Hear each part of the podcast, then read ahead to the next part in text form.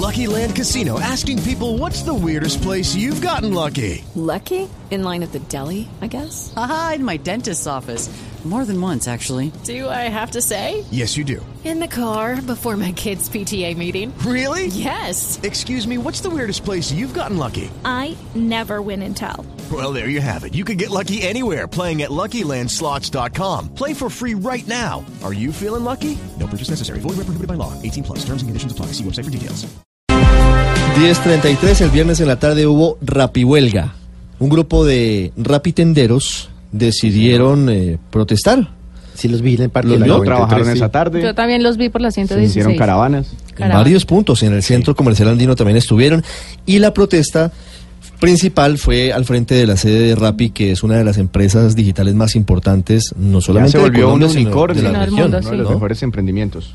Y cada Y- vez con más presencia en más países. Claro, la protesta se dio porque los rapitenderos estaban molestos por cambios recientes en la plataforma relacionados con recargos o comisiones. Muchas quejas que expresaron en su momento y una respuesta que para algunos fue desafortunada de un vocero de ellos, diciéndoles que ellos se quemaban las pestañas de la empresa para que ellos tuvieran que comer.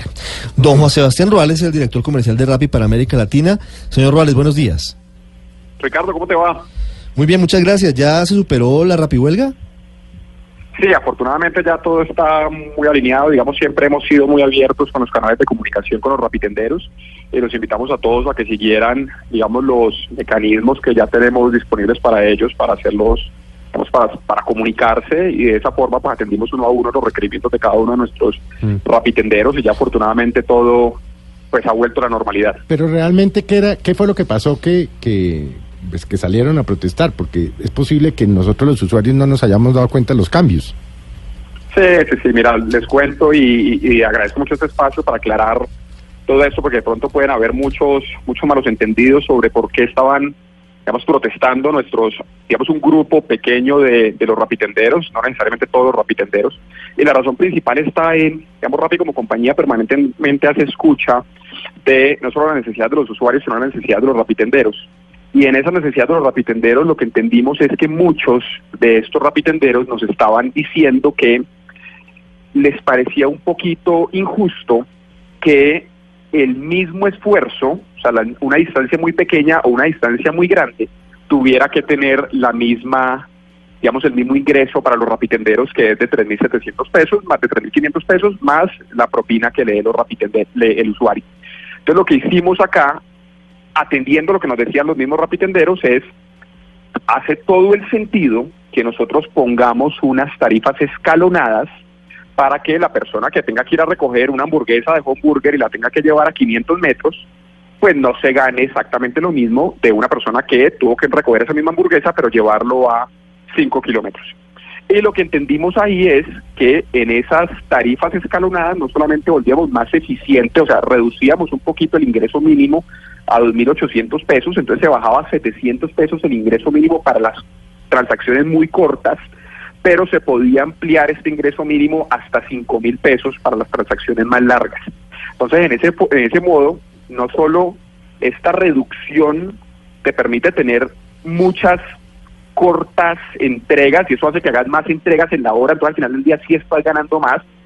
Y las personas que están haciendo una entrega de 5 o 6 kilómetros, que antes se ganaban 3.500, pues ahorita van a poder ganar 5.000. Entonces, el mayor, el mayor des- desentendimiento estaba en que todo se comunicó, todo se enfocó en los 700 pesos que se estaban bajando de la tarifa de los 3.500 y todo el mundo decía, pero, pero ¿cómo es posible que antes se ganaban 3.500, ahorita ganaban 2.800? La respuesta es no, se están ganando pro- unas tarifas proporcionales al esfuerzo que hacen dentro de la plataforma según las distancias que recorran, según la orden que tenga cualquier usuario. Pero, pero la comisión ahora funcionará así, dependiendo el largo del trayecto. ¿Por la distancia? Por, por distancia se medirá como un taxímetro.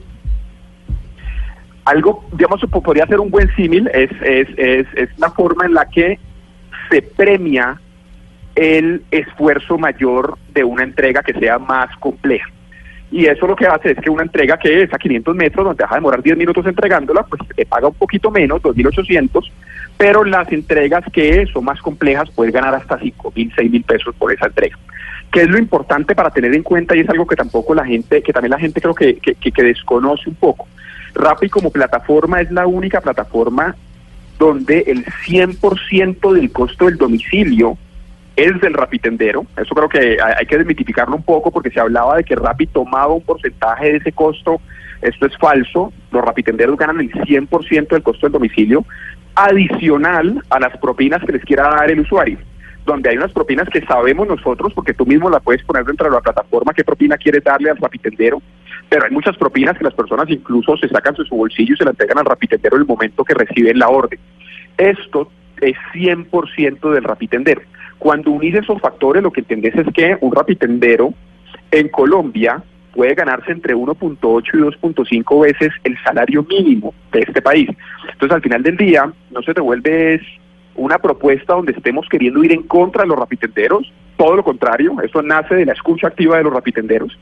Y en paralelo, pues estamos dando una oportunidad de generar ingresos a una población que de otra forma podría estar sufriendo mucho para conseguir un ingreso de 1.8 o dos veces el salario mínimo del país para hacer las cosas que, pues para ayudar a su familia, para mandar a estudiar a sus hijos. Tenemos casos espectaculares de rapitenderos que han utilizado este recurso adicional para Sí. hacer cosas muy positivas con ellos y sus familias. Entonces Señor. creemos que es que estamos haciendo una labor, digamos, más positiva. Cuéntame. Sí, señor Roales.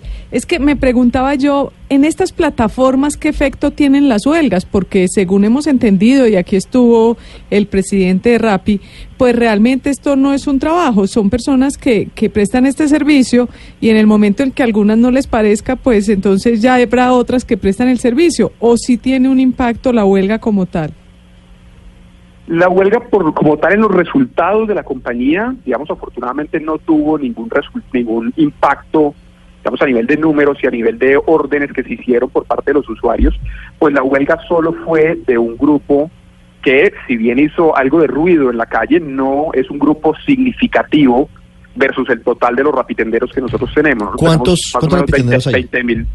Hay 20.000 rapitenderos en Latinoamérica, en Colombia son más o menos 5.000 rapitenderos y el grupo que estuvo, digamos, eh, eh, protagonizando lo que sucedió el viernes, lastimosamente, pues es un grupo no mayor a 100, 120 rapitenderos cuando los unís todos.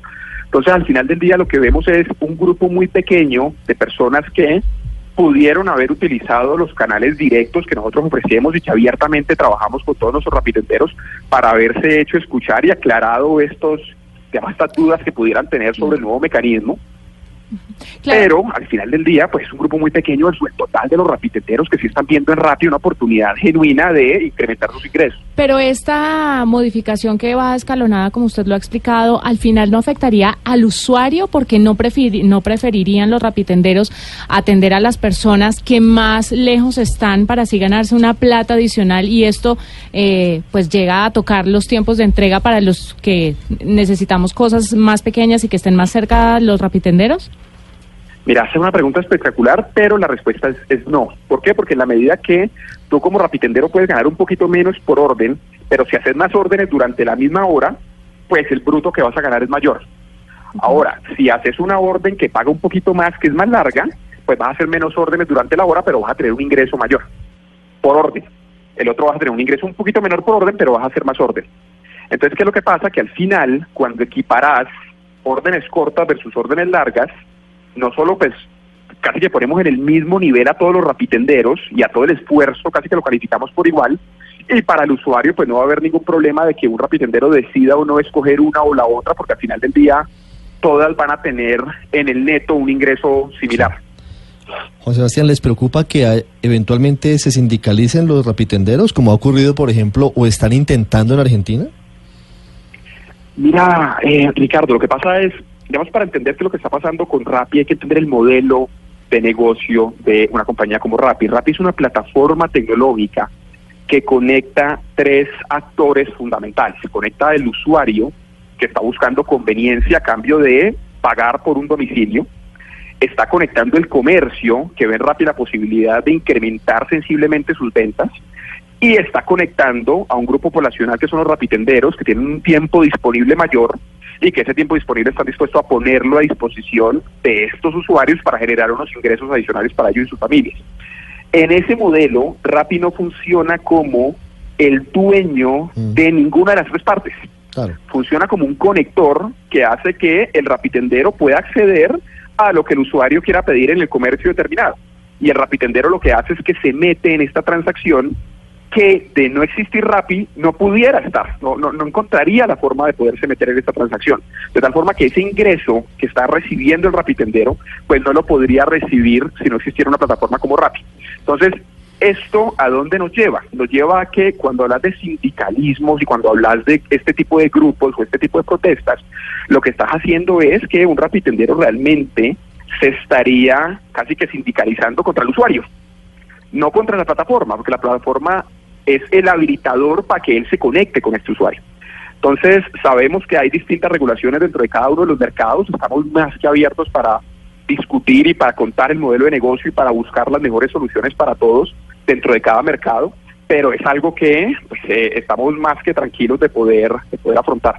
Bueno, estamos pendientes de lo que pase con Rappi, Juan Sebastián. Gracias. Ricardo, a ustedes, que estén muy bien. 10.43 minutos.